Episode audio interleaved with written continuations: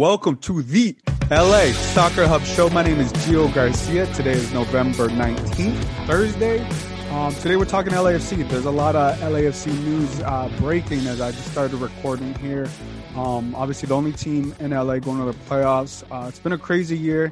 It continues to get even crazier uh, towards the towards the end here, you know, even talking about M L S playoffs and everything going on. But to help us talk all things L A F C, we got Dave Denholm. Dave, how you doing? How you doing, Gio? Good to talk to you, buddy. Yeah, Dave. Like I said, it's crazy, man. It seemed like L A F C got a lifeline thrown at them, and then just the curveball of twenty twenty uh, continues to to happen here. Yeah, I mean, it's exactly right. A curveball is a good way to put it.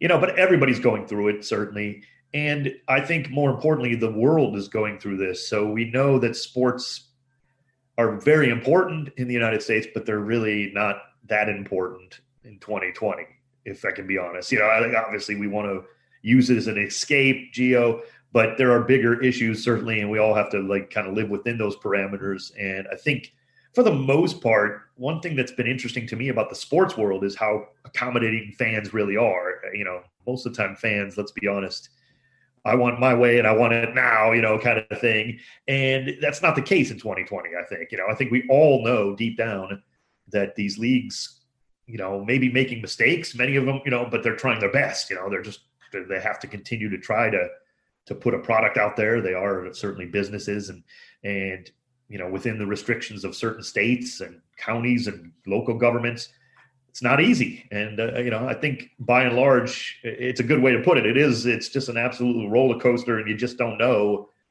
We don't know what's going to happen tomorrow, quite frankly. Yeah, no, I mean, so, so many different crazy, crazy things, you know, and, and like you, you mentioned about the sports, I, I guess for all of us, you know, just speak for myself, it's kind of been an escape from all these different things, yes. You know, appreciative for all, you know, all the players and, you know, the staff and even the leagues uh, to be able to put this on. And like I said, give us an escape and, you know, give us something to, to look at, yell at, compete, you know, analyze, you know, what you you and I do. So you kind of just get our mind off things, but we're still reminded with all these curveballs um, being thrown in.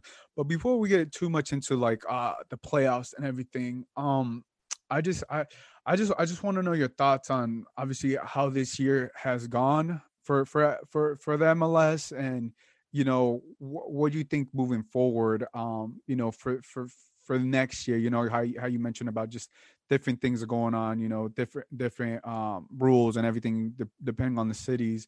And, you know, how do you see, you know, the future for, for these teams if we are still in a pandemic or not? Yeah, it's a good question. Uh, really, it's the question to ask. I don't think, I don't think I'm going to feel, and I sh- I'm just talking about myself, I don't think it's going to feel like a normal year even next year, I think, if that makes sense. I mean, no, certainly, hopefully, you know, we're getting great news uh, about vaccines possibly and things like that. And maybe we'll be back where fans are back in the stadium. That might change my opinion of it. You know, once you really get like full stadiums and you're kicking a soccer ball in anger against another team in front of twenty-one thousand at, at the Bank or twenty-seven thousand for the Galaxy down at the, you know, I think that might change my mind, but I, I don't know. And again, I have no insight in this, but I don't know that I'll feel that's a really a normal kind of situation, maybe until twenty twenty-two, realistically, you know, because I don't know that M L S knows when they're going to start the season next year. You know, there's been some talk, who knows, you know, how do you know when you're even going to begin? Usually, of course, we all know it's very early March or late February when they kick off, generally speaking, all the way till, you know, November. But who knows? I mean, leagues are accommodating certain stuff. We know the N B A has obviously had to make a lot of changes that way. They're starting on December twenty-second, which, you know, they've already would be underway essentially. So, yeah, I mean, it's just, I don't know that I feel like all that super confident that, oh, don't worry, twenty twenty-one kickoff, everything's back to normal. I don't think that's the case. So, yeah. You know, leagues are doing the best they can. Certainly. I mean, realistically, you know, this, when you look at it from a business perspective, which again is certainly not the most important thing by any means, uh, this is, This is a lot of money being lost. I mean, there's just no two ways around it. And we see that in every sector. We see that from mom and pop stores, more importantly, you know, on the corner of your, whatever city you live in or whatever. So there are obviously big issues, but you know, these, these clubs, you know, whatever sport, they're owned by people, and that is their business, you know, and and certainly they have to look out for that. But they obviously, you know, it, you just can't force this kind of thing in a pandemic, Gio. You know, the more you force it, the worse it gets. So it's just going to have to play out. And I, again, I don't feel like twenty twenty-one is going to feel like twenty nineteen did for me, or I, I suspect most people would be that way. Yeah, hopefully, hopefully it's better. Uh, any anything, anything, anything, anything is better than uh, you know, twenty twenty. Or, so I, you know, and I think it will be. I do yeah, believe yeah. that. You know, know I do. twenty nineteen, twenty twenty-one. You know? Yeah, yeah. I, I think twenty twenty-one is going to be a better year than twenty twenty for most people. You know, so I, I, I am positive and and uh, you know, an optimistic person in that sense. Absolutely, I think you're right. I think that's a great point. I think we just got to hope it's just a better year. Let's build on that. and yeah. Go from there. No, so I mean, some some exciting news um, that came out uh, today. It was confirmed uh, yesterday by Kevin Baxter. Um, Angel City F C, they're going to play at the Bank of California Stadium. Um, you know, N W S L is coming to to L A. You know, you got you have a powerhouse of just like, you know, celebrity women. Um, you know, from all just all trades. You know, actors. You know, singers. You, you name it. You know, the list. And you know, you know, you even got some uh, men there. But like them, the way they've done Angel City F C, I even love the name. Um, you know, them breaking the news that they're, you know, officially going to play at the Bank of California. What are your thoughts on uh, having women's soccer in L A and also having it at the Bank of California? Oh, I think it's absolutely necessary. I don't, you know, I understand that it took longer. And I know there was another team, the Soul, obviously, uh, a few years back uh, that, uh, you know, that uh, gave it a shot too. I think they're in much better position with this team moving forward, you know, going forward to be a success. You know, I, I am a little concerned about some of the rumblings you hear, you know, the, the two fan bases. Let's be honest, that's going to be tough. And, you know, and, and I think Angel City F C knows that in a sense. They want people to come together for that team, and they should, if you love football, uh, you know, and if you certainly if you love women's football, you're, you, you, you likely will, you know, come together as a group. But you know, that was always going to be a little tricky. There's no no two ways about that. What stadium to pick? Uh, one team is going to feel like, you know, their fan base, oh, well, you know, they're, they're playing in L A F C stadium, but that's not really what it's about. It's about a team for everybody. And I love that. You know, I, I think it's completely overdue and necessary. And the women's game is growing everywhere, uh, not just in America, thankfully, but all over, and certainly L A. Uh, you know, Gio, I've said it for years, Los Angeles is one of the best soccer markets in the world. I mean, I'm, we're talking like top ten soccer cities in the whole world. You have to have, you have to have a powerhouse women's football team here. And I think that's what Angel City is planning on doing. You know, it might take them a little time to, you know, you, you got to build, you got to build, you know, street by street, block by block. I know that, that, uh, that it, you know, that's what L A F C did. And I think, you know, I think you can get it done for Angel City. And again, not till twenty twenty-two. So they have time to continue to really put together a world-class organization that it appears that they are, uh, have already started that. And I think the venue is appropriate. I really do. And I'm not just saying that because obviously I work, you know, and I'm close with L A F C. I think it's a good fit. And I, and I think it's a great fit where it is, centrally located, get, you know, maybe draw more people in for Angel City that way. I think it was the right choice. Yeah, no, I mean, that it's exciting um, to ha- finally have women's soccer again in L A. And I think it's also, yeah. I think what I'm most excited is the org- the people behind it. You know, we, we've sure. seen uh, we've seen how L A F C has been able to build up with, you know, with obviously not, it's not just the money, but also having, um, you know, the people. We see at L A F C having an academy. There's a process. And what I'm really going to look forward uh, to from L A Angel City F C is how they have that system in place, right? Because I feel like right now in the United States and even, you know, in L A, I feel like women's soccer is kind of underserved. And if you have the right people, which it looks like on paper, and you have, you know, able to produce a product where you just get young talent to this team, um, you know, essentially what we're starting to see from L A F C, um, and really serve that, that women's community, that much needed women's community that is so passionate. And I, and I know, you know, this, Uh, how much they love soccer, but the, the media and all the attention and all that hasn't really been there. But I, I'm seeing the big names, you know, some of the L A A-listers on there, but also seeing some former players, you know, women's and, you know, even Galaxy players are on this, uh, on this team. And I just really hope that they really do produce are able to produce players from Southern California to get them to this team. And eventually uh, this is the pathway to the U S women's national team and just different things like that. Just being able to build a team, a product, and, you know, something that everybody can be proud of. No, I think so. I think that's exactly right. And I think you will. I think you'll see a mixture. I think you certainly need the local connection to players, and there's plenty of that in Southern California, plenty of talent in the women's game in Southern California. There's no doubt about that. Uh, then you need that local connection. Then you need the U S women's national team connection. So certainly you would expect Angel City F C to look at that. They don't need my advice on this, but this is how I would kind of build it. You know, you go after a couple of big names with the U S women's national team, recognizable names that you can really market from the get-go. You get the local talent, certainly that's ready to play now, but also build the academy, you know, get uh, certainly get in on the ground floor as early as you can with as young of players as you can to start to build that up.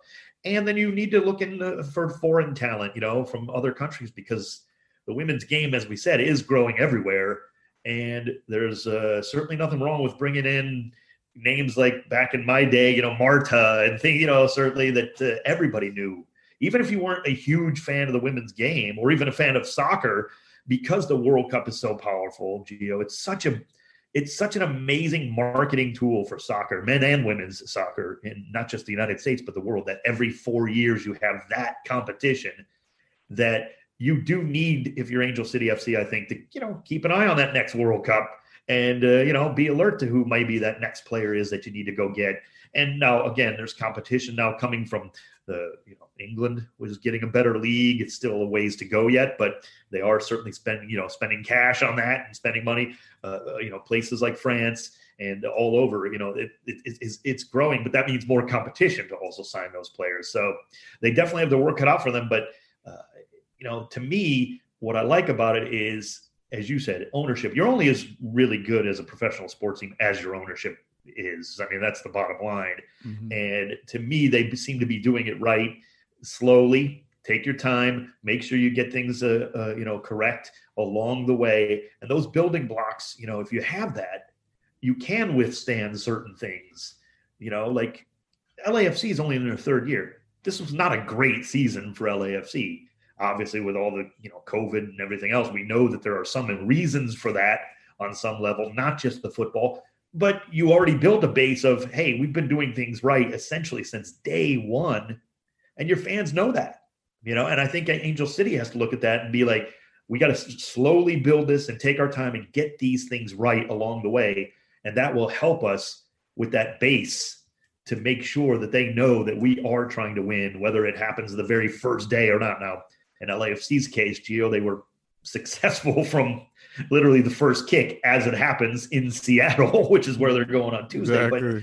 But, so, you know, that doesn't hurt either. But I think if you build that base, the fans will know that. They know you're going in the right direction. That is crucial.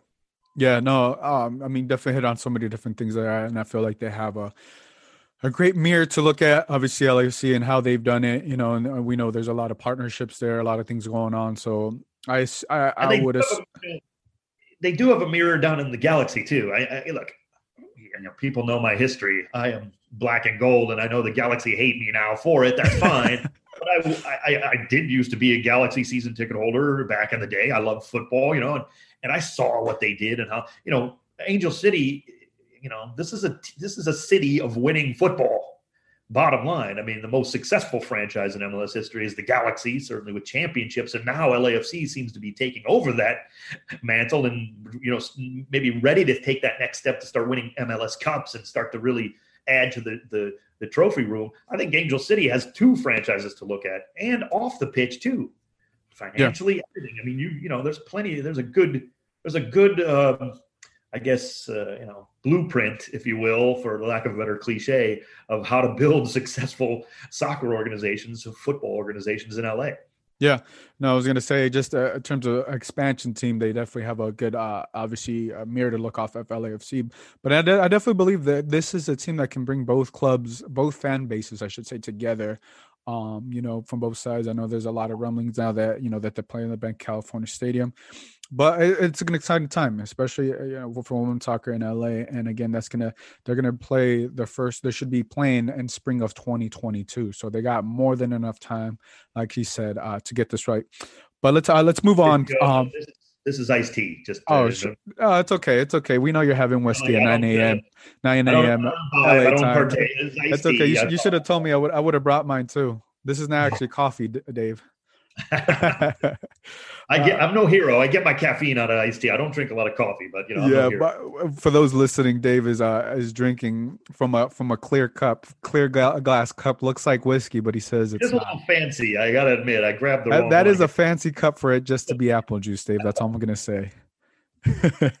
um, but yeah, uh, moving on. Obviously, big match for L A F C uh, going in this next Tuesday against Seattle. Um, just kind of want to get into a timeline of things. Um, it looked like um, L A F C was going to be at, without their their international players. Then rumblings came this earlier this week that M L S was looking to book charter flights for all the M L S international players that you know that were out abroad. And then you know obviously we found out Jose Cifuentes, Diego Palacios, who are with the Ecuadorian national team, they catch COVID.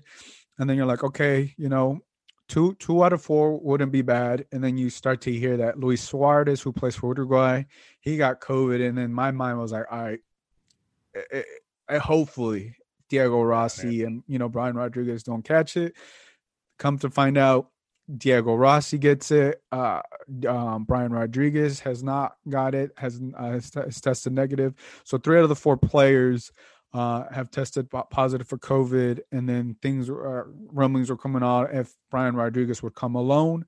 Um, and the Athletic just broke the news that uh, uh, that all the internet South American internationals won't be available uh, for the playoff spots. And I just kind of I just kind of want to just read this just to kind of just clarify. Um, it says Rodriguez from Uruguay and uh, Arriaga, Seattle's.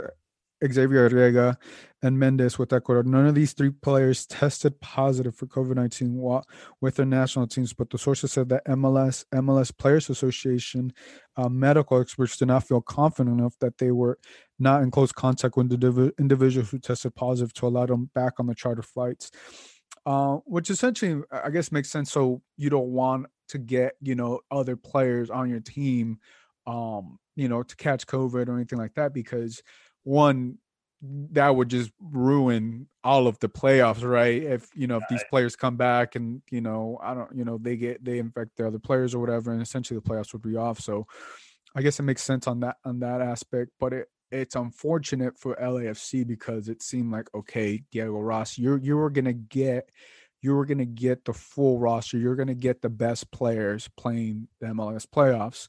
Um, and uh, M L S did everything they could. They did yeah. everything they could uh, to make this happen. They even, you know, talked with these medical experts to get their approval, and then hold. And you find out that these players catch COVID. So, like I said, it's twenty twenty. Um, what do you, what do you make of all this? Uh, you know, what's going on with the with these outbreaks and these situations with L A F C? Because essentially, they were already planning to play without these play these four international players. Sure.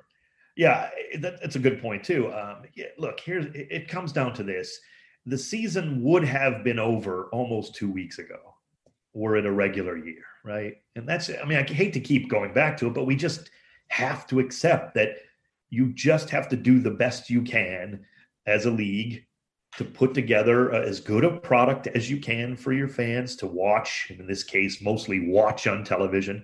Uh, That's all you can do. And they tried, you know, the, the, the charter flights I thought were a great idea.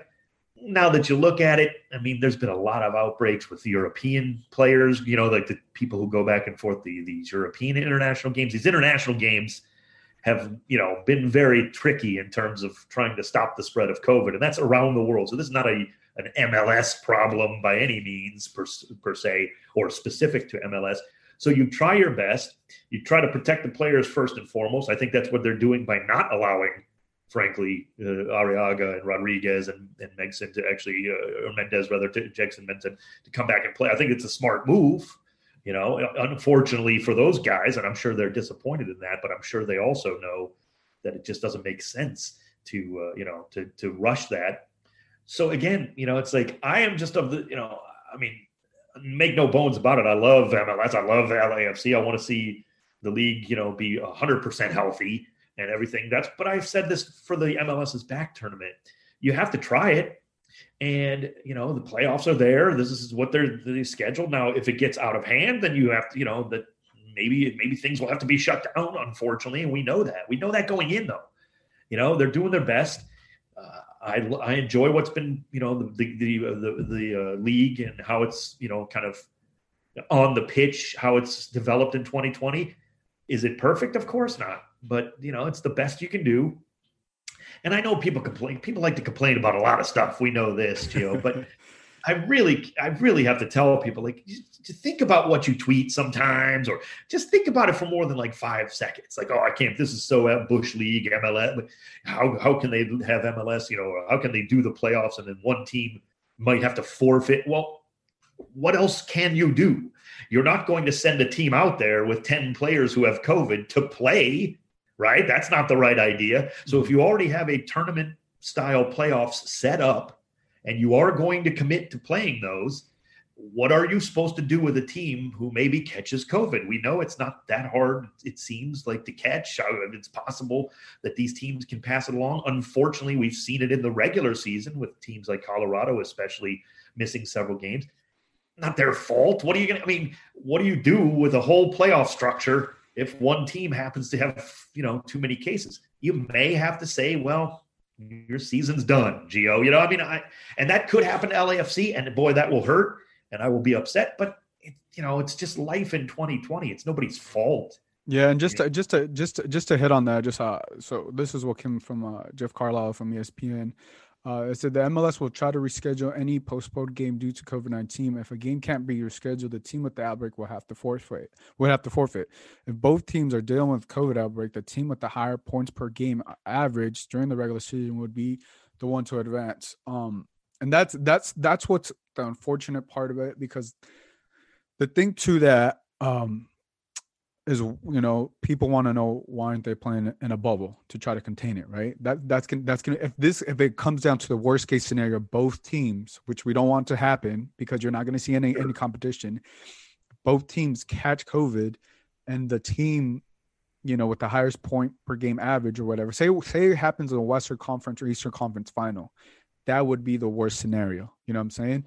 And I think sure. I think. If, Obviously, the first round, you know, it, it would suck anyway to advance that. I think people, at least the problem of people, is like, why didn't the M L S try to implement maybe a bubble, which they did in, in Orlando? He sent guys, he's already sent guys away for a month, over a month from their homes for the most part. Many of those teams were well over a month. Uh, it's just hard to do that again during the holiday season, you know, to take people again away from their families. You know, people or like kind of like kind of like kind of like the, the the M L B did. They I think they did. They didn't do the first couple rounds of the playoffs. Maybe I think they did like um, the what the, the last couple. You know, the semifinals or you know something like that. Yeah, I mean that's a fair point. Yeah, but you know this is kind of happening fast enough. You know, with the, the way the M L S playoffs are. And in fairness, maybe it's an argument for a bubble if you hadn't already had one for you know six weeks or whatever.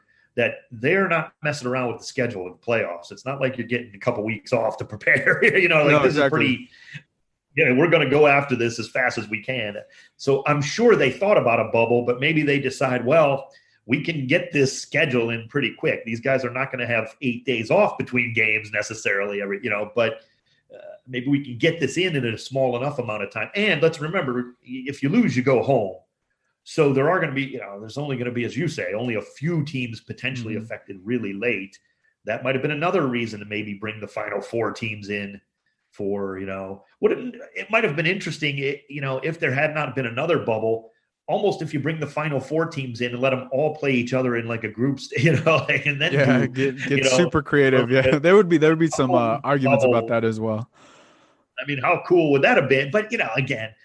I'm not going to be the guy who wants to tell people you got to go away from your family for another month now during the holidays too. You know, this is again, a weird schedule. The season would have been done. M L S Cup would have already happened nearly two weeks ago or a regular year. And I think that's what everybody forgets about the international window. M L S had already made a lot of concessions on their scheduling for that window for these reasons. We don't want people missing playoff games if we can help it, even in a regular year. So yeah, I mean, again, people are going to be upset. I don't blame them. You know, I will be upset, unfortunately, if that happens. But, you know, again, men and women who work for these teams, they can catch it. We don't know how, I mean, mm-hmm. you can do everything right and still get it, essentially. I think we've seen that, you know, mm-hmm. with plenty of, in plenty of cases. So this is not any blame to go around. If it happens, it's very unfortunate. And I can't argue with someone, Gio, who says, well, the twenty twenty M L S Cup winner, if this tournament kind of falls a little bit to pieces, not to falls to pieces, but, you know, if some teams do get affected by it, boy, that's kind of an asterisk next to the M L S. Okay, well, so be it. I mean, I think, I think yeah, I think if it goes along the lines of, you know, teams being forfeited or teams being yes. that, then it's going to look about, then uh, I think also people are going to, you know, say the, the bubble. Um, I hope that doesn't happen, but I think they are planning for the worst, worst case scenario. This is MLS's worst case scenario. And I see what they're doing. They're trying to get this out in front. Like, this is, this is our scenario. This is sure. what we thought of. This is what potentially may happen. Um, You know, I yeah, think, you don't I want think, people finding out the day they watch the game on T V. Exactly. You know what I mean? Like, exactly. Oh, by the way, today, uh, if one of these teams, you know, like in an hour, we tell you that they, you know, they have to fort now. You have to get this stuff out as soon as possible. You're right. Yeah, and I so. think also, um, I think, you know, I think the worst thing is obviously if they're not able to compete, and you know, it happens in the Western Conference Final, Eastern Conference Final. I think that that's going to be tough. But uh, again, M L S is in a time crunch right now. They, you know, they they need to finish this. You know, you, uh, L A F C, Atlanta United, they they all got um CONCACAF, like, you know, in December. So they, there's a there's a lot there's a lot going on, and also trades and all these different things. So I, I see what they're trying to do, and they're just trying to get through the rest of this year, a month and a half or whatever is left of this year smoothly, you know, to obviously start planning um, for next year. And I know a lot of people are like, well, why let these players go on international duty? I think that was, uh, looking back, I think that was the right thing to do, because you don't want to close the door on your, your, your international players, and you don't want to, you don't want M L S to be closed off as a league for international players for some of the biggest countries in the world. You got, you know, Uruguay, Ecuador, you know, Colombia, you know, you have so many players from the M L S, and you want to have that relationship. You really, even if it hurts the M L S, I think long term, I think if, if you're the M L S, you're looking long term, that you don't want to be that league that, that you get looked back on like, hey, you didn't give us our international players when we needed them for World Cup qualifying. And I think that, I think looking back at that now, I give credit, because it's not an easy thing to do for the M L S, because, you know, you're, you're going to be without your, some of your biggest stars. Um, but I think having that relationship and having that pathway where, where your players still have, um, you know, get that, get that world, world attention, and it essentially is bringing that attention to you as M L S, and you don't, you don't want to close that door off. So I know people are like, you shouldn't let them go and play or whatever, but I think one, it, it's it's a, it's an honor for the player, it's an honor for the club, but also as a league, you also want to always have that door open for for the national college. Absolutely, one hundred percent correct. I, look, all deference to like Europe and, you know, Oceania and Asia. This is a CONMEBOL, CONCACAF league. You know, I mean, that's just, you know, who is the backbone of M L S. It's players from South America and United States and Mexico and Costa Rica and Jamaica and all, you know, all the, the countries around here. And again, there's plenty of great players from Europe who've come here and, and will continue to.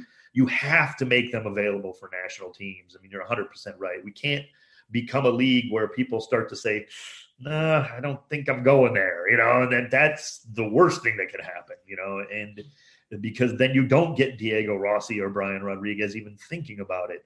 Uh, frankly. And again, there's a lot of factors that go into that, but that's, you're absolutely right. That's just kind of like a, almost a no brainer. Like, yeah, you have to let him go. You're not going to tell Diego Rossi, like, you know, Diego, you probably should stick around for a first round playoff game. Just in, you know, you might not play. Turns out he doesn't for Uruguay. So what? That doesn't, he's being seen by the coaching staff. Exactly. They're bringing him in. He's practicing with these guys. How does he fit in? You know, that's probably why they've been bringing him in, knowing that he's likely not going to get any minutes, but they want to see about it. And that's just all part of the game to, you know, quote unquote, that just is, you know, and, and everybody knows that in in world football. So you cannot start messing around with that kind of stuff. Yes, it does hurt M L S in the short, very short term, but in the long term, nothing but positives out of that. Yeah, no. And I agree. I think, I think just looking at long term, it, it makes sense even, if you're going to be without your stars here in twenty twenty, I think this is definitely a year that the, you know, obviously M L S can, you know, can look over, overlook that obviously moving forward. Cause you're going to have that door open for Uruguay, Ecuador, you know, Colombia, all these players. You want to have that relationship with the national team, and you want them looking at your players because essentially that adds value to your club long-term. I know you just mentioned uh, Diego Rossi. Um, He was he won uh, Young Player of the Year award. Incredible player. He scored fourteen goals. Obviously, you and I have been able to see him up close and, you know, seeing the damage and just the excitement that he's done. Um, also winning Golden Boot, you know, back to back. Uh, first time, you know, L A F C. Uh, first time in M L S, I believe that, you know, team the same team wins, uh, same teams and the players win back to back. Um, it's exciting for for for for L A F C. Obviously, they're not they're going to be without him. So uh, I guess my question to you is, who replaces uh, Diego Rossi? I know we saw we saw Christian Torres, you know, get the start last time. Uh, I know there's a couple other players on that wing side, but I think the depth is definitely going to be tested with this game. So who who do you think will step up on the on the other side? Well, no one replaces him. That's kind of a, a dumb answer, but we know that that mm-hmm. certainly it's going to hurt L A F C to not have Diego Rossi in there. Uh, I like Christian Torres. I like the way he's fit in with just about everybody he's played. You know, he, he knows how to play. I don't care how old he is. If you're good enough, you're old enough, and he is good enough. So he certainly fits in with a lot of what they try to do. Uh, when you're looking at it, in all likelihood, though, you might move a Danny Musovsky out wide if Bradley Wright Phillips goes in the middle, or, you know, because really you're not going to put B W P on a wing at this point.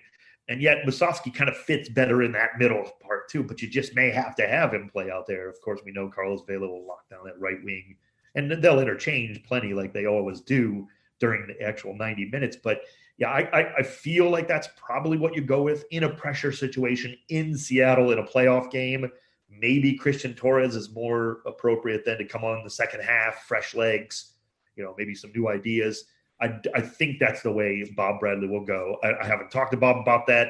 Uh, I don't think Bob knows yet, probably for sure. If that's he doesn't want to, tell, he's not going to tell us. We have we, no, exactly. It doesn't really matter if he knows because he's not going to tell us anyway. So, but I suspect that's what we would see, something along those lines of Musovsky, Bradley Wright Phillips, uh, you know, Carlos Vela. Certainly, Christian Torres would be, uh, you know, right at the top of the list of, you know, people to come off the bench, then maybe provide that fresh legs kind of feel fifty-fifth, sixtieth minute if you need a goal. Yeah, another another player I should have mentioned, I should have mentioned this from the game when we're recording this at nine a.m. L A F C uh, have a press call, I believe around twelve, twelve thirty later today. So we'll find out more information on, you know, obviously give us an update of what's going on. I think another player that I do see him play up top and who has played up top, Um, I'm with you. I'm with you at B W P and, and Danny Musovsky. I think the only issue with that is you, you lack depth in that in that striker position. I, and I could see maybe either Danny start or B W P. But another player that I could see play up top on the wing is uh, Latif Blessing. Um, we know we've seen Latif Blessing play sure. right back. Obviously, he, he plays in the midfield. But I think L A F C has so much depth right now in the midfield that that, that position is essentially co- covered, whether you play Mark-Anthony Kaye, Janela, whatever. Obviously, we know Jose Cifuentes is going to be up. So there's there's a lot of depth there. Depending where I think Latif Blessing goes, um, if he's not in the midfield, I definitely see him either potentially playing up up top there uh, with, with Carlos Vela, B W P, or Danny Musovsky, whoever whoever starts there at the striker, or at right back. What, what are your thoughts on Latif playing up there, up top? I mean, it's a great idea, actually. Uh, I hadn't thought that much about it, only because I kind of feel like I kind of was sensing that the L A F C is going to go back to that core midfield that are available, you know, Eduard, Mark-Anthony Kaye, Latif Blessing. And in some ways, against Seattle, I don't hate that. I kind of like that, getting those guys back there to really try to control the tempo of this game, because one of the strengths of Seattle that people don't talk about, yes, Nico Lodeiro is fabulous, and he's everywhere. So there's not much you can really do about that in terms of, you know, worrying about him. You almost just have to defend him all over the pitch. It's Joao Paulo and Christian Roldan. Those mm-hmm. two for Seattle have been so dominant, destroying other people's offenses and getting Seattle into the attack. They're they're two-way players that are very underrated. Joao Paulo was an amazing signing from Brazil. I think he's been fantastic. So I think if you put Latif in the midfield with Mark Anthony and Eduard, then maybe you can kind of overpower them to a certain degree in that part of the field. Now, again, you're not going to stop Seattle for ninety minutes with guys like Jordan Morris and Nico Lodeiro, but if you can keep the football for most of that time. But I do, I, I am intrigued by Latif up front on the wing, like you say. It just becomes kind of, uh, you know, how, like, what's the strongest part of that? Like, because Janela certainly fits right into the midfield. Like you said, you got plenty of depth there. Uh, he could do that, and then you move Latif up, and then maybe you then have Musovsky coming in later for a goal possibility if you need it. Maybe you even start Musovsky and let B W P come in for the goal later if you need that. There's more options maybe that way. That might be how it ends up. I think the Latif up front is a very intriguing idea from you. Um, but I do also believe there's plenty of positives about having that core three guys in the midfield we've seen time and time again dominate.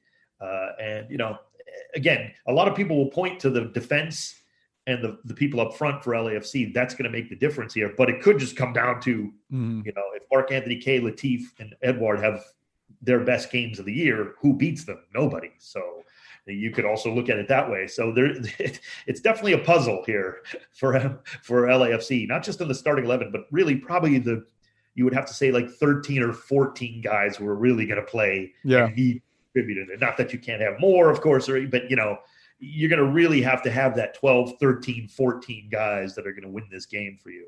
Yeah. And that's, I mean, that's why I threw that out there because, you know, after Christian Torres, the depth up top, because you're going to, obviously we know you're out with Rossi and Brian Rodriguez. Obviously, say someone comes in for Christian Torres, who's going to come in for him?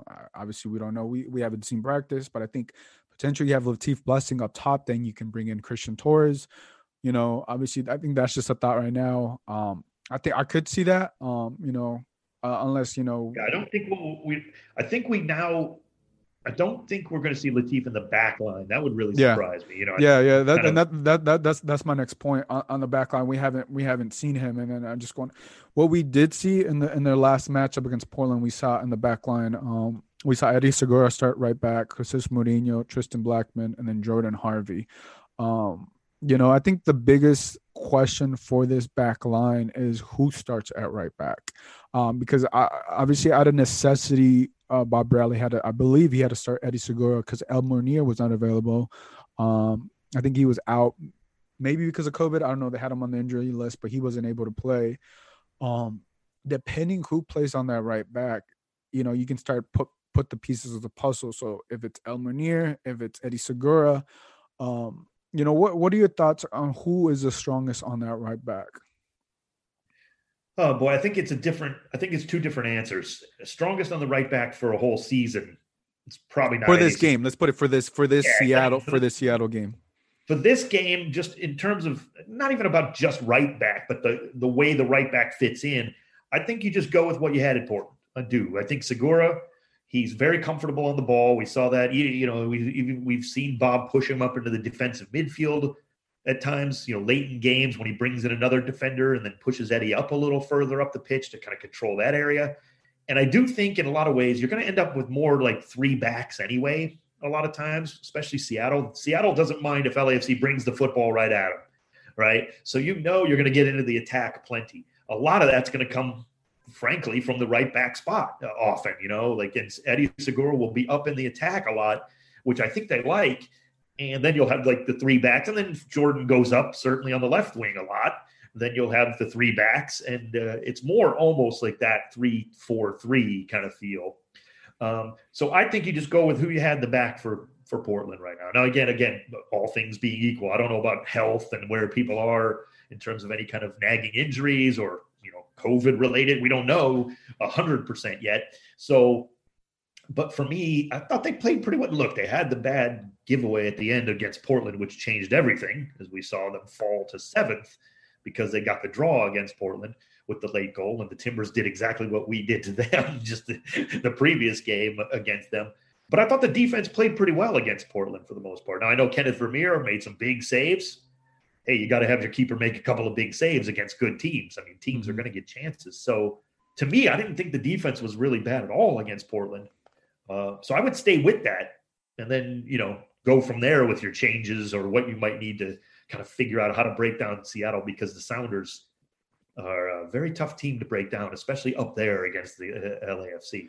Yeah, and I, no, I, I like that. I think for me, um, seeing seeing uh, Eddie Segura, he's only played that once. Obviously, I think this was the only time he's he's played it, maybe in all his career with L A F C at right back. Um, and I think that was, again, this game was out of necessity because they didn't have uh, El-Munir there. You know, they, they didn't have so many players. I think it was six, seven different and players. And that could just be what happens. You yeah. could be right on. They could just go right back to El-Munir there. Eddie goes into the left center back spot. Uh, I, we we pretty much know Jesus Murillo is locked down on that. On the, but you could also then you also have the option of Tristan on the right back spot, mm. Munir on the left back, or Harvey. You know, like there yeah. are options there. I, I, I think I think Tristan has not has looked uh, has not looked good at right back, and I think sometimes he gets beat. I, I think his his position is more center back. Um, you know, you may you may uh, he plays an excellent right back when Carlos Vela is the right wing. You know, those two. I think. Uh, well, well, no, well, I'm saying when those two are when those two combine very well together. Well, I think now, I think I, you know that's that's I think that's that's an interesting caveat. I think regardless of who, if Carlos Vela plays or not, um, I just I just think El-Munir has looked better on that right back. El, I, I would put El-Munir or Latif Blessing on the right back, just because of what I've seen from Tristan. And he, he hasn't played that that right back, um, and Bob Bradley. Um, you know, but specific- what I'm saying though too is like when you have a Carlos Vela at the right wing, you're pinning back the defense more. You know, Tristan has more freedom. He's a little more offensive even when Carlos Vela's at the right, you know, on the right wing because everybody's so cautious of Carlos Vela, rightfully so. Yeah, but I think this it. this is Seattle though. Seattle, Seattle. You don't. I don't think. you have you have that much um what to say that room to potentially come back. Seattle's they have so much speed sure. and they're, they're such a but here's team. How you have to beat Seattle. You have to move the ball quickly away from the sidelines. It has to move fast, and the way to do that is guys like Tristan or Eddie, whoever plays it, or Mohamed El-Munir perfectly mm-hmm. Mohamed's a great offensive weapon too. They have to give that ball to Carlos and get moving to make sure he has opportunities to get it back to them quickly, because Seattle will lull you to sleep on the sides and then bring three guys at you before you even quick. know what happens. And so quick. The ball is gone. And it's so it's just so obvious what they're trying to do with L A F C. They try to keep it out of the middle, keep as much space. You know, they use that sideline as another defender or whatever, you know, Uh, wherever on the pitch, really doesn't even matter how deep you go. And then all of a sudden there's three guys in green jerseys around the ball, and that's hard to break down for anybody. Little, you know, I mean, Carlos Vela can do it, but it's not like you're going to do that every time. You don't want to try to do it. So they need that right wing and the left back too. They're going to be very active in this match because yeah. you have to stay off those sidelines and just kind of Seattle just kind of put you to sleep, and fifteen minutes go by and you haven't done anything with the football against the Sounders. And that's not against L A F C. That's against everybody they play. I mean, I barely think, giving I think... up a goal a game, you know, so they don't mess around when it comes defensively. Quite frankly, the team that's beaten them, you know, offensively the worst this year at times is L A F C, the best offense in M L S. They, you know, we, we think about those games up in Seattle. At least I did. I focused a lot on those that, oh, boy, tough defeats. You know, three one, three nil, didn't look good. Frankly, two of the worst games L A F C played all year. And yet in the other two, one of them was, of course, in Orlando at a neutral site, a four one thrashing. And the other one was at L A F C, a three one win at the Bank. You know, they gave seven goals L A F C scored in two games. Seattle's only given up like what, twenty-four, twenty-three goals all year. And in two games, they gave up seven to L A F C. So you, you know, L A F C certainly knows how to break down Seattle, but the Sounders are, they're not going to change the way they play.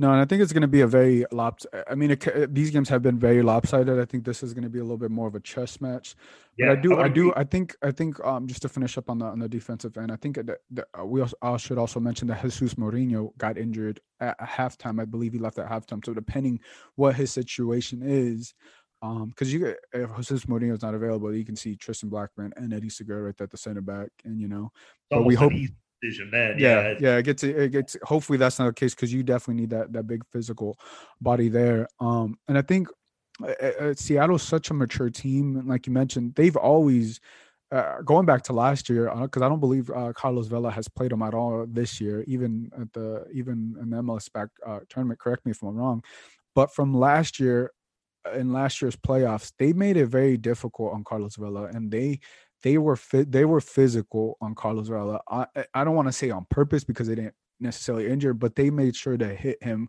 If my mem from what I recall, they made him uh, not to the point that he was he got injured, but they they to let them know that he's there. And uh, uh, Seattle had a couple of the dirty tack. I mean, it was borderline tackles on exactly. Him. You know, you, but you get you get what my point is, though, right? Sure. That's what Seattle's going to do to Carlos Vela, and I think, and without Rossi and you know Brian Rodriguez and Jose Cifuentes, you know, and I think to me is like if that's Seattle's game plan, right? To whenever Carlos Vela gets the ball in the center, center of the field or out wing, wherever wherever Carlos Vela may be.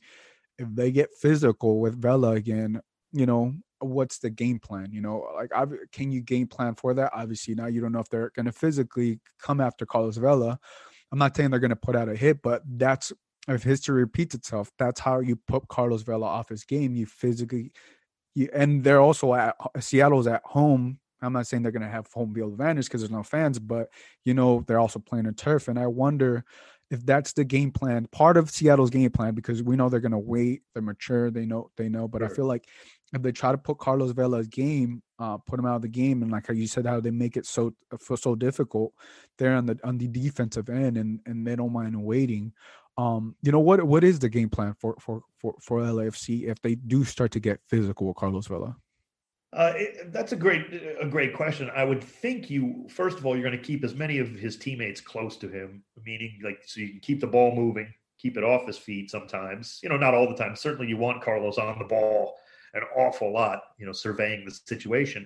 But another thing might be to get him more in the middle, give him more space, you know, and uh, again, you don't mind if the game gets a little bit stretched out, certainly in the, in the Seattle half of the field, uh, stretch it out a little bit where you don't allow them to kind of bunch up defensively and get after you. And you know what? If they're taking down Vela when it's one v one, those are usually in great spots. So maybe Carlos will have to take a couple of shots and get fouls drawn, and hopefully the referee, you know, doesn't allow it to get too crazy physical, which is another factor. Um, but if you can even draw some free kick, you know, L A F C has been very good on uh, set pieces this year offensively. Um, and, you know, that, that could be a way to get going. They scored the first goal against Seattle that last year in the game that way with Edward's great free kick was because of a foul drawn deep in Seattle's half. So, yeah, I think you got to keep him off the sideline to where maybe they almost have to foul him. If they're going to do it, then it's in a better position. It's in the middle of the field. Mm-hmm. It's in the attacking third. Uh, you know, you, you never know about drawing penalties. You don't know how that ever is going to play out in a, in a match. But if anybody can, it's certainly Carlos Vela. And L A F C have not drawn a lot of penalties this year without Carlos mm-hmm. in the lineup. We saw it towards the end of last season. People were talking about, oh, Carlos Vela is kicking, you know, he's getting a lot of penalty kick goals at the end of the year. This, well, he drew the penalties. He was beating people in yeah. the box. And if they didn't foul him, he was probably going to score anyway, you know? So I think that's kind of a uh, something we've missed a little bit without Carlos in there too, is that those dangerous opportunities into the area and getting teams, you know, maybe drawing a penalty or two. So I think, yeah, you just have to keep him keep him moving with teammates around him, and keep him maybe even a little more central if they decide to go physical, uh, which could help. Now, again, you mentioned Arriaga will be out. We'll see how they change up there. It might be, you know, uh, obviously Yamor Gomez has been great for them in the middle. He'll be there, you would imagine, if he's healthy. But that's another thing to kind of keep an eye on is what Seattle does in the middle there uh, going forward now without Arriaga involved in this match. Arriaga is kind of a, to me, I want him in there. Unfortunately, he's not going to be now. He's had a pretty good year, but he's also kind of a yellow or red card waiting to happen at times. He's mm-hmm. a little bit uh, kind of, um, I guess, somewhat reckless with the football sometimes back there. I think Gomez is more steady. The Colombian uh, has been really good. So, unfortunately, he m- won't be in this match for Seattle. I think it was a, he was a player you could attack, although he's played well this year. So we'll see how they adapt to that as well against this L A F C offense. Yeah, and I think um yeah, it's it's, it's definitely gonna be a chess match. I don't I don't think it'll be um I don't think it'll be uh, another blowout game. Um, you know, at least I don't I don't expect it to be. I mean, it definitely could be well be, but I think it's definitely gonna be more of a chess match. Uh, I I feel like Bob Bradley has an idea who's he, who's he, he's gonna go with, whether he's gonna tell us today or not. Um, I think he really does have an idea. I think uh I think another position I know It may be up in the air. I don't believe so. Uh, goalkeeper. Um, who who do you like our goalkeeper? Do you do you stay with Kenneth Vermeer, who's played these last few games, or do you go with Pablo Cisniega, who hasn't played and I think it'll be like close to a month uh, coming this playoff game?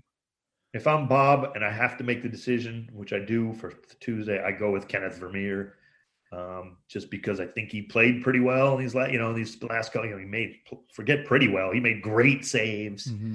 Frankly, allowed L A F C to you know have that lead deep into that game against Portland. Um, the one nil that they just couldn't get the second or third and fourth goal. And then, of course, I know they gave up the late one. Wasn't his fault. So I would go with Kenneth Vermeer. Uh, again, if you go with Pablo, I have no problem with that, though. Uh, I think he's had a good year. I think the injury kind of – there's some concerns that, well, even if he is or says he's one hundred percent, you don't know, you know, like he hasn't played in a little bit. Uh, you don't know how that injury reacts. He took a wicked shot, so – Uh, I think, you know, in fairness, I think Vermeer, you know, right now, I guess is just maybe the slightly safer choice. I'm a poker player. It's like fifty-five forty-five, you know, it's a coin flip, you know, tens versus ace king. But I yeah. think you got to take fifty-five percent and take your chances, you know. And again, I, I like I like either one of them in that if, you know, if that's what Bob decides to do, I'm not going to say it's, you know, certainly like, oh, I can't believe it. Yeah. Pablo has earned that, too, if he does get the start.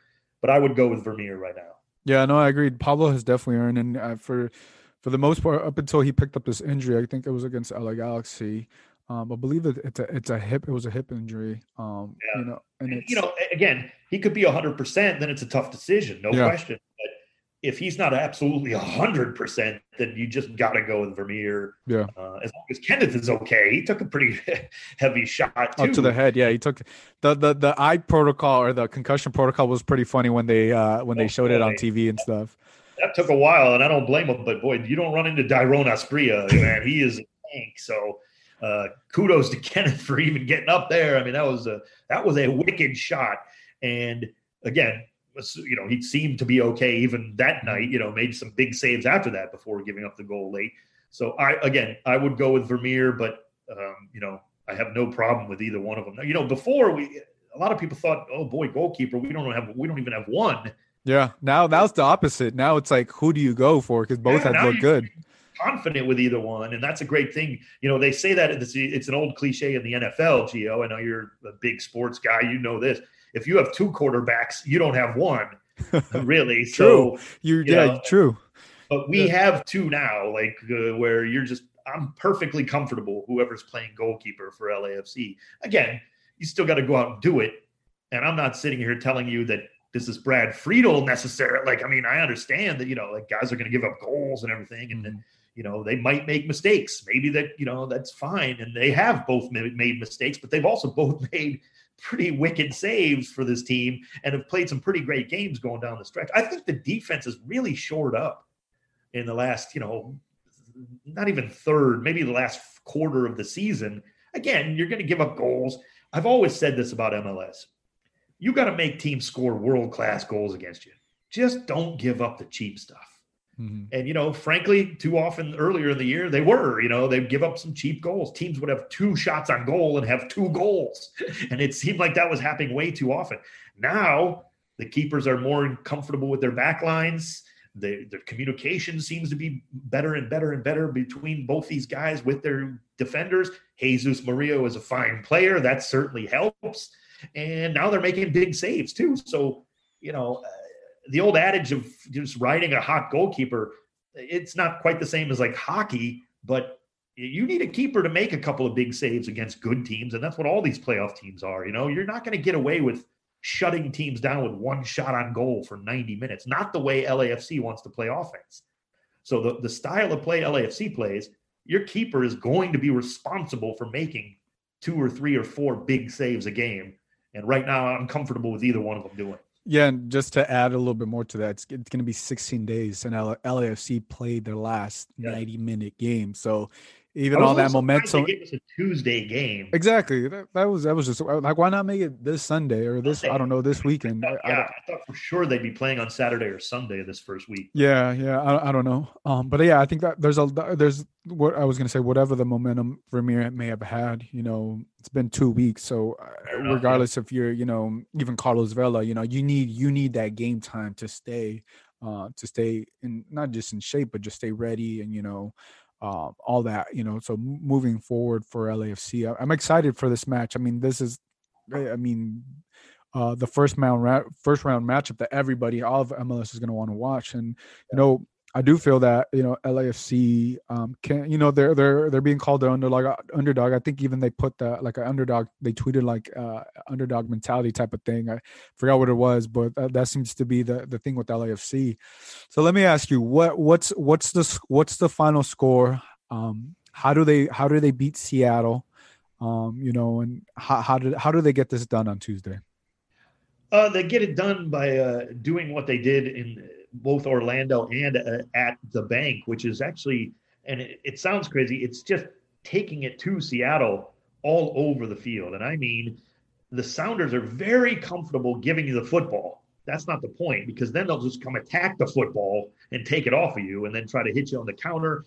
They have, again, Nico Lodeiro shows up everywhere on the pitch. I don't know. I'm not a big fan of some of the heat maps and all that, but his heat map must be, I mean, it's everywhere. He can show up and get the football everywhere. So you got to take him out of the match.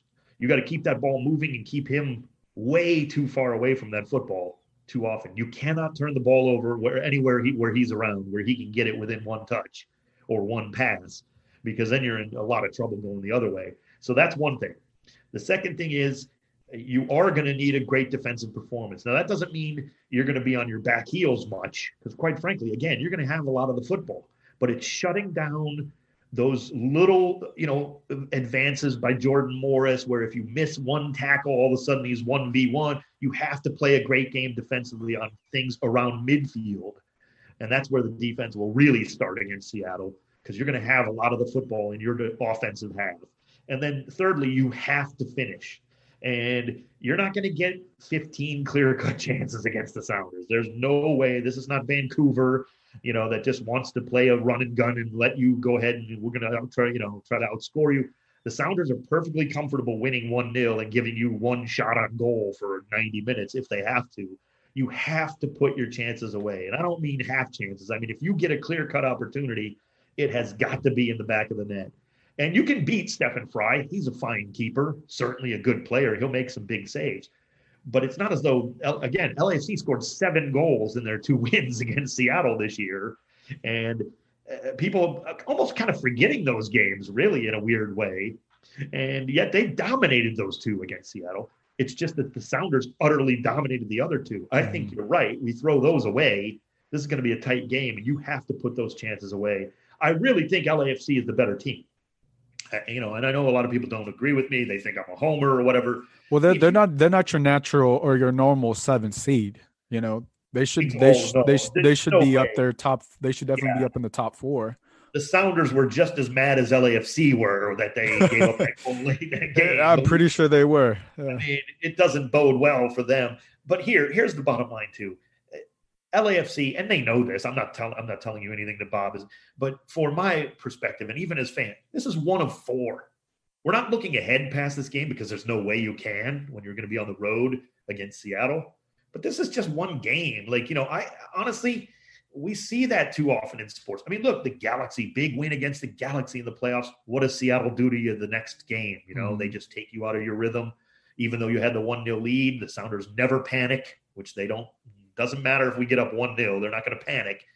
But, you know, it's just one game on a, on a trip to trying to win four straight. You only can do that one at a time. I get that.